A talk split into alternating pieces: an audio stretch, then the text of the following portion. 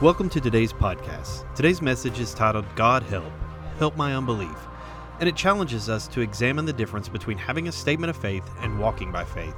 We'll be diving into the biblical story of a father who brought his demon-possessed son to Jesus, struggling with doubt and uncertainty. Pastor Rick will take us through the journey of the father's faith and how it can be applied in our own lives. Join us as we explore the meaning of faith and belief in today's world. Good morning.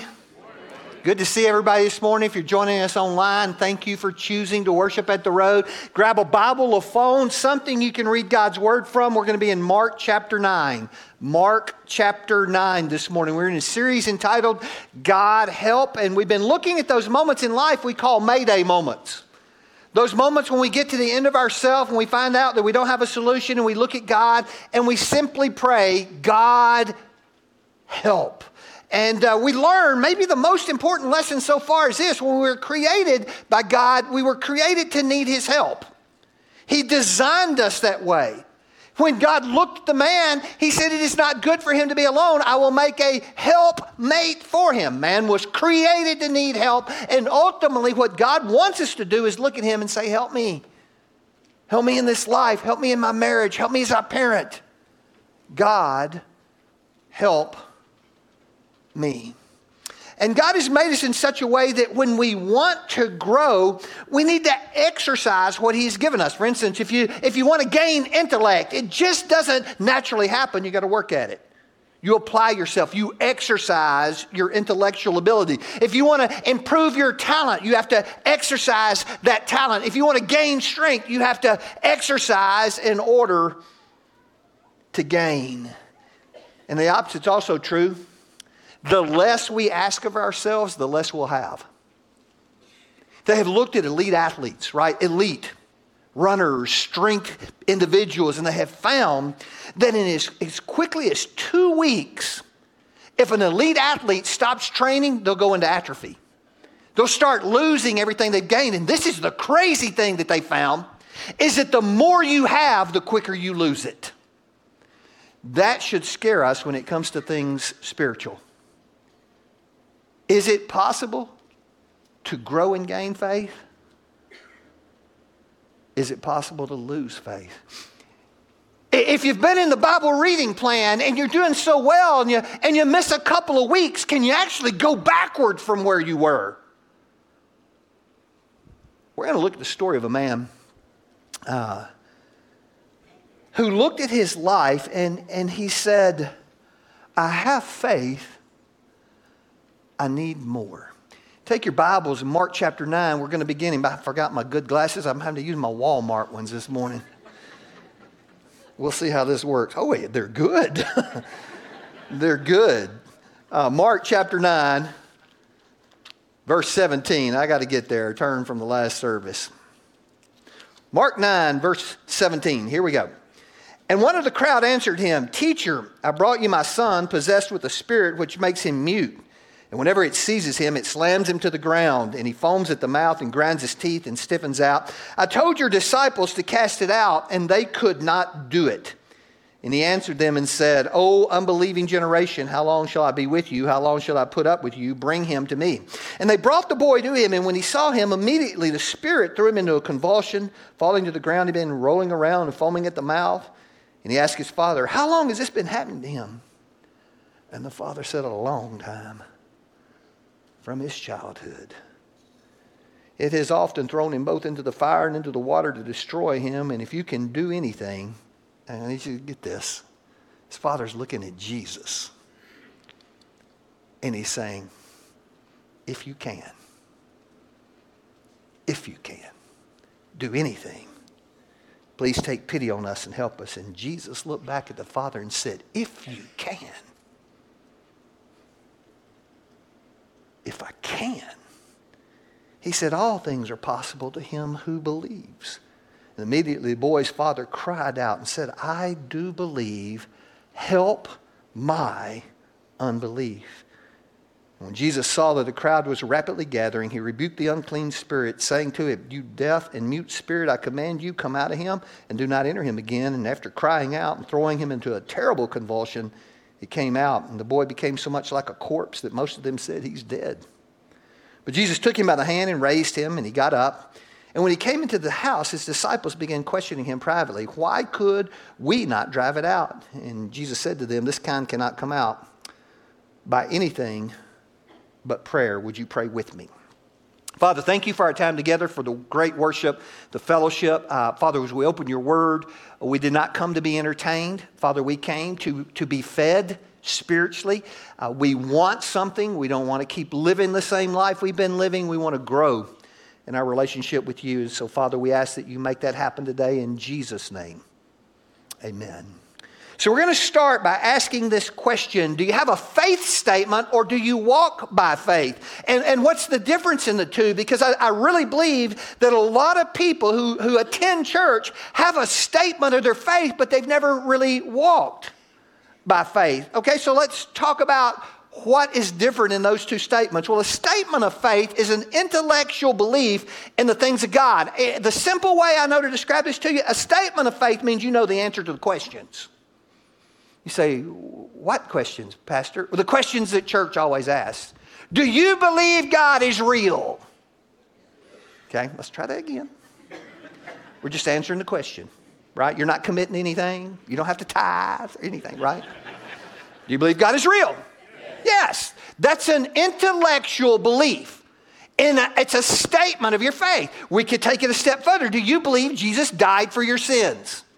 See, now most people will tell you, if you believe those things are true, you're a Christian. But the Bible doesn't necessarily say that.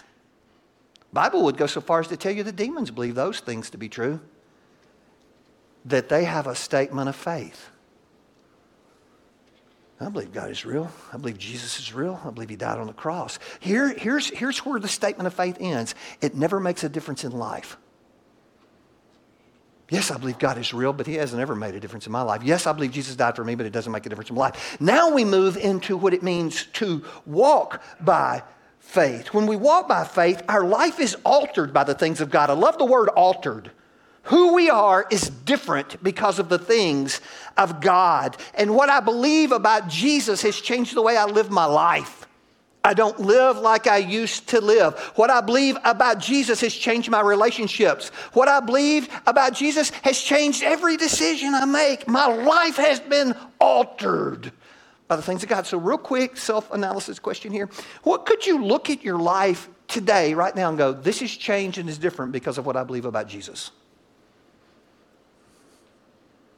And when you answer that question, it will become clear whether you have a statement of faith or whether you walk by faith. Just so you know, because that's where we got to start, right? We got to know where we are. What about my life has changed? Is my marriage different because of what I believe about Jesus? Is my parenting different? My morals different because of what I believe about Jesus? How I spend my money different because of what I believe about Jesus? And we discover, am I living with a statement of my faith or am I walking by faith? The second thing, and this is where the message really starts to take a turn. This is an incredibly interesting message for where we find ourselves living. Belief and unbelief are roommates in the same life. That's going to unsettle a few, but just wait till you hear the rest of the message. No matter how long you've walked with God, belief and unbelief are both part of your life because of your humanity. They always will be until you get to heaven. So a great illustration of this is in chapters 32 through 35 of Genesis. We've been reading this in our Bible reading plan, if you've been following along with us, about Jacob. And Jacob had all these incredible promises of God, right? I'm going to make you a wealthy man. I'm going to give you a lot of kids. You're going to be a father of the faith. All these incredible promises of God that should have made life pretty easy to live. But he had another set of promises, right? He didn't have just one promise. He had a second promise. He had a brother named Esau that made him a promise. When daddy dies, because of how you treated me, I will hunt you down and kill you. So he lived with two promises, one of faith and one of doubt. And so life was good as long as Jacob lived a long ways away from Esau. But the day came when God said, go home. And it wasn't an easy trip to make because all of a sudden, all Jacob could think about was the promise Esau made. I'm going to kill you. I'm going to kill you. I'm going to kill you. And so what's he do? He does what every brave man does. He put the women and children in front of him, right? And what a wonderful guy. Now, you guys go on. I'll be back here at the back. And he sends them ahead of him because, listen, he's living with doubt. Did he believe in God? Sure he did. But doubt and belief are resident in the same life. So let's talk for just a moment about faith so we can understand this. The Bible tells us that faith is the gift of God. Ephesians chapter 2, verse 8, for by grace you've been saved through faith, that not of yourselves. It is the gift of God. And this is where this all gets confusing. Because when we talk about salvation, we sang about it today, how great a thing this is to be loved by God when we didn't deserve his love. That something that is that big and that good and that wonderful cannot be free. Nothing in this life is free. Right? Crazy story. It just dawned on me. I got a free toolbox last night. Because somebody put it out on the road and one of our church people called and said, do you know anybody who needs this toolbox? And I said, I do. It's me.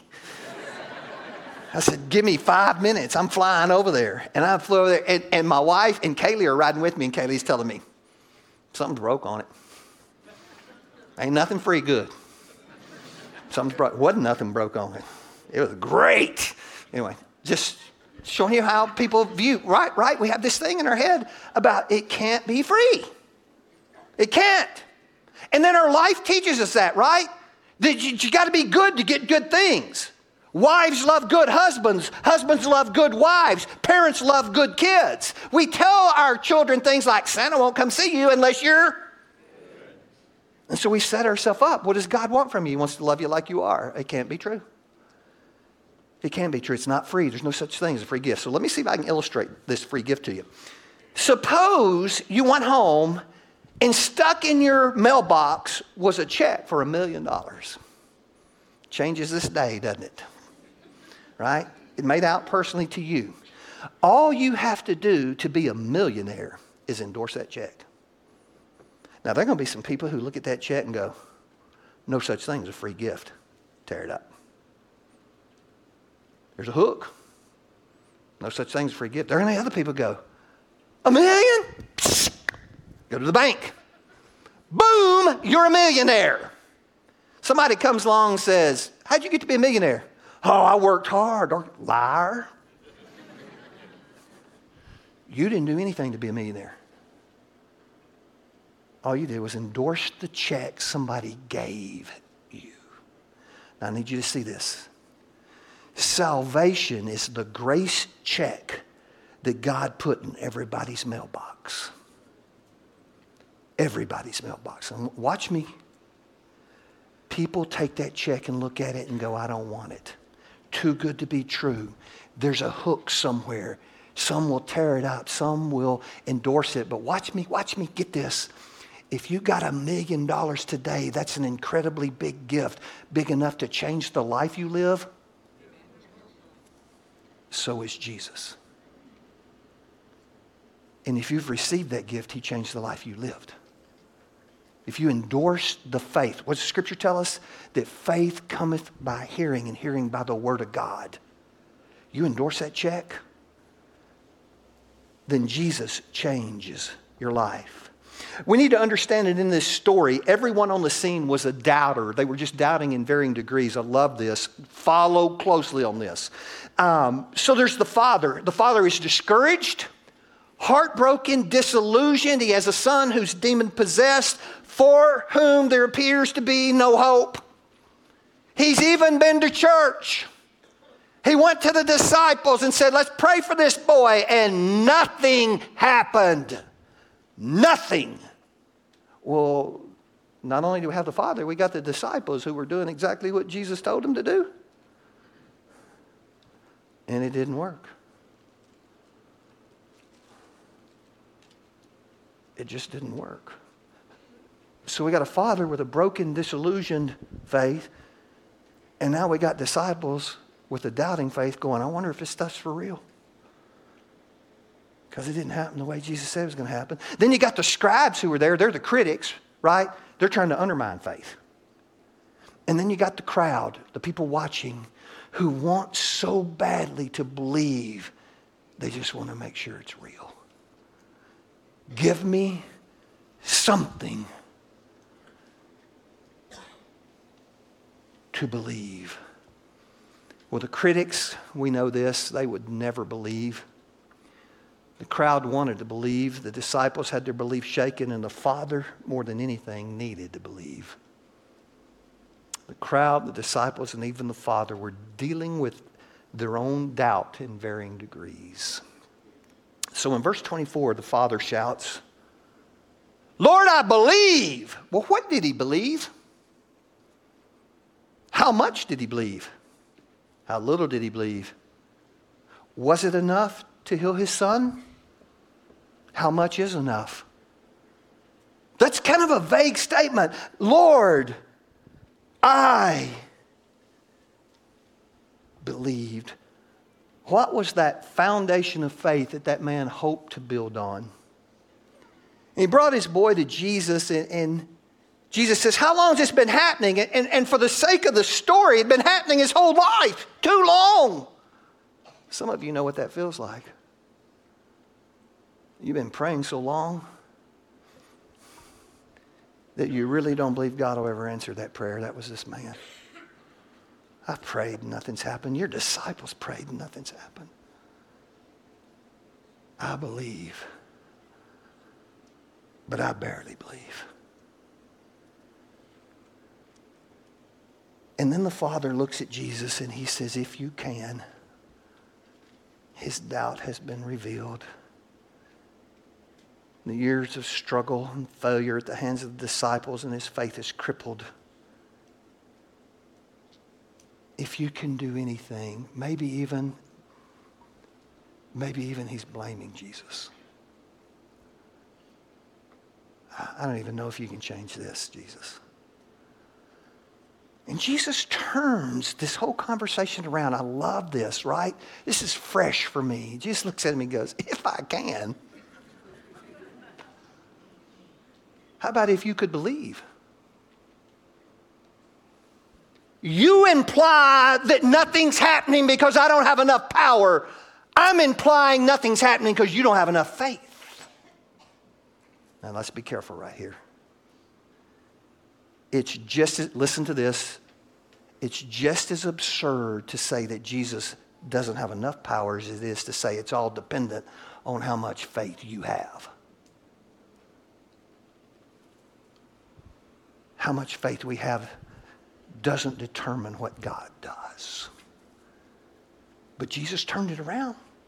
You're blaming me? What about you? Where is your faith? And it wasn't so much that Jesus' power was limited by the man's faith as it was this was a moment to grow the man's faith, to challenge it. So what did happen between verse 22 where the man says, I believe, and verse 25 where Jesus healed him? Did he have some miraculous faith moment? Did he grow a mountain of faith in the seconds in that conversation between Jesus looking at him and going, if you had more faith, oh, I got it. It's that easy. I got it. No. Nothing changed. Nothing changed except the man's heart. And he went from a faith that had been forsaken and broken and disappointed to a heart that took up faith. In that moment, he let go of weak faith and he said to Jesus, I can't do anymore. Help my unbelief. I've believed with everything in me and it's not enough.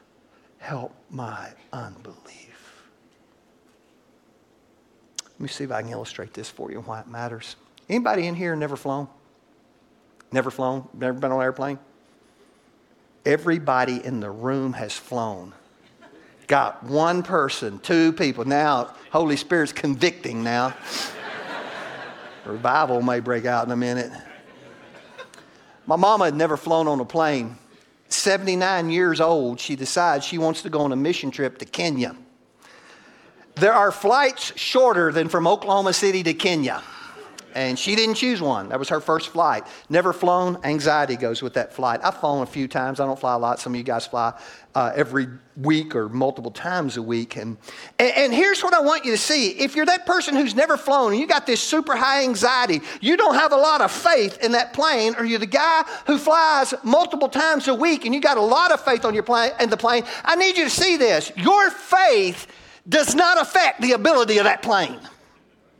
It operates independently of whatever you're doing in life. If you're scared, the plane don't care. If you got a lot of faith, the plane don't care, right? The plane operates independently of your faith, and yet your faith matters, right? So watch this. This is gold. It doesn't matter. First lesson. It doesn't matter if you get on the plane with a little bit of faith or a whole lot of faith. When it lands, you're both at the same destination.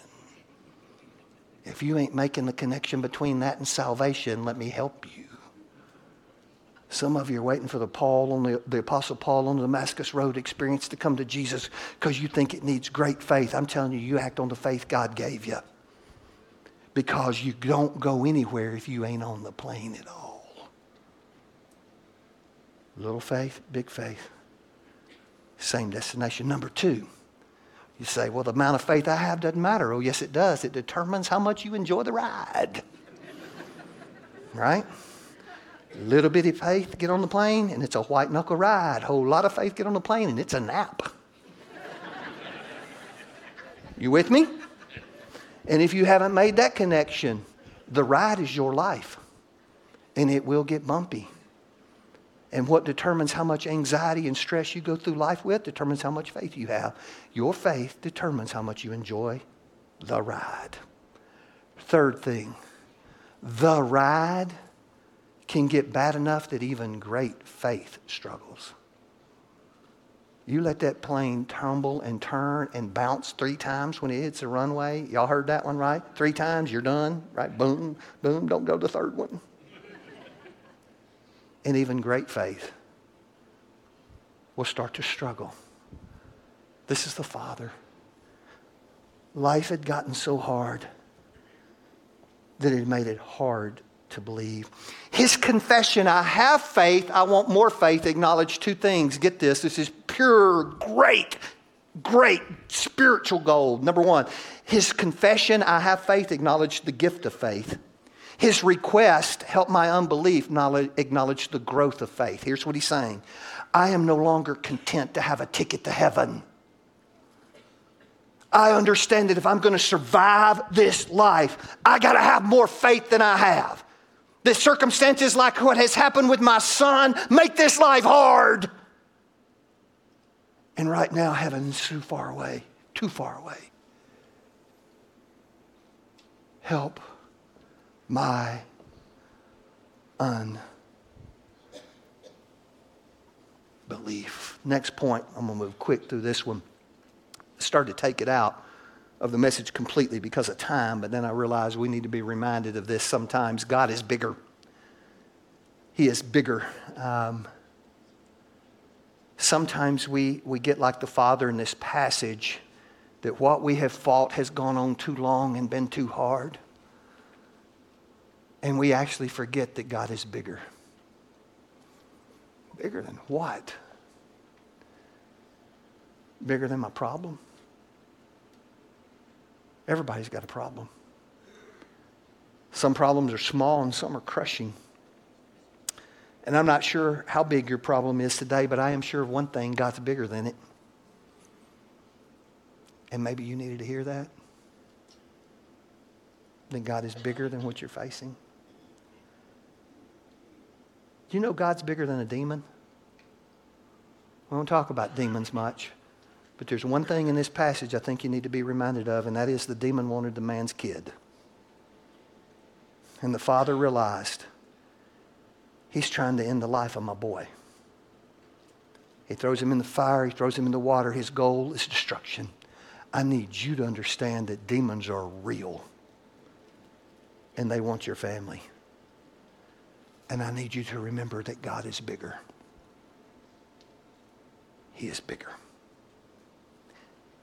Number 3, God is bigger than your doubt. The faith life is not an easy life, and when things move slowly or sometimes not at all, faith can become disillusioned and weak. And I want you to know that no matter how big your doubts, if you're hanging on by a thread today, you may not even be sure you got a ticket to heaven, that God is bigger than your doubts. And last lesson, we're done. God loves us despite or in spite of our weaknesses. Our weaknesses do not limit the power of God. In verse 23, where Jesus said, if you can, I'm not sure you're able to do anything, Jesus, but if you can. The question of life is never, can God do something? Look at me. It's never, can God do something? It's, will God do something? Everything is possible for God to do, but God doesn't do everything. And we look at these situations in our life and we get confused about what God does and what God doesn't do. And if it's someone you love or circumstance in your life, if there's brokenness there and you've been praying and praying and praying, and you actually, the devil will whisper in your ear, he can't do anything. He can. He hasn't willed it. You say, well, Pastor, that's tough. Let me give you a dose of reality out of this passage. Jesus comes to town. Stop. In this town, do you think the only family, the only daddy, the only mama who had an infirm kid was this daddy? You think the only kid who had a struggle was this kid? You don't think there were kids who were blind and deaf? You don't think there were kids who were crippled? You don't think there were kids with cerebral palsy? You don't think there were kids with all kinds of struggles? But Jesus only healed one of them. One in the whole town. Why? I don't know. Because the reality for people who walk the faith life is there's some things we will not know until we get to heaven. I don't know why God willed that that one boy was the guy. And why tens or hundreds of other kids weren't. I don't know. But I know he could have. He could have if he wanted to. If he willed it. And the last point, admitting our weakness and dependence on God is a step of faith. If you don't know what else to do today, you pray the prayer of this Father. God, I believe. Help my unbelief. I don't know what else to do today. God, look right up here at me. I don't know what else to do today, God. I believe. Truth is, God, what's happened in my life has made it hard to believe, but I still do. I'm hanging on by a thread.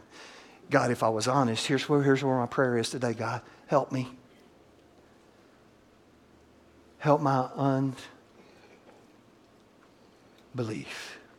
Would you pray with me? Maybe you're here today, and as we've worked our way through this message, you've discovered that you've got a strong statement of faith. You know how to answer the questions. But what you know the answers to has never really changed your life. And maybe today you're ready to start walking by faith. Maybe today you're ready to take that step. And Victor's here, Matthew's here, Elijah's here. We'd love to share with you how you can walk by faith today. Or maybe you're here and you say, Pastor, I do. I know I have faith, but I'll be honest, what I've been through in my life has made my faith weak. I've struggled with it. And I knew I need to pray that prayer, help my unbelief. Or I need somebody to pray it with me. Well, we're your church. But if what you're facing is so big that it is damaging your faith with God, let your church walk with you. At least make sure we're aware so we can assault heaven with you. I don't know what God said to you today. I would tell you this. If he spoke to you at all, the greatest thing in the world is the opportunity to respond to what he said. Would you today? I know the crowd's big, place is full. But if God spoke to you, would you step out? Would you be obedient to him? Father, thank you for our time together, for a story of a man whose life was like ours, Father. A man who wanted more of God, but life made it hard to wrap his mind around that. Father, there's some people here who need to see the hand of God today in their life. I pray they would. And I ask it in the name of Jesus. Hey, thanks for joining us at The Road. If you'd like more information about things going on at Choctaw Road Baptist Church, visit us at theroad.tv or find us on Facebook at facebook.com/theroadcrbc. Have a great week.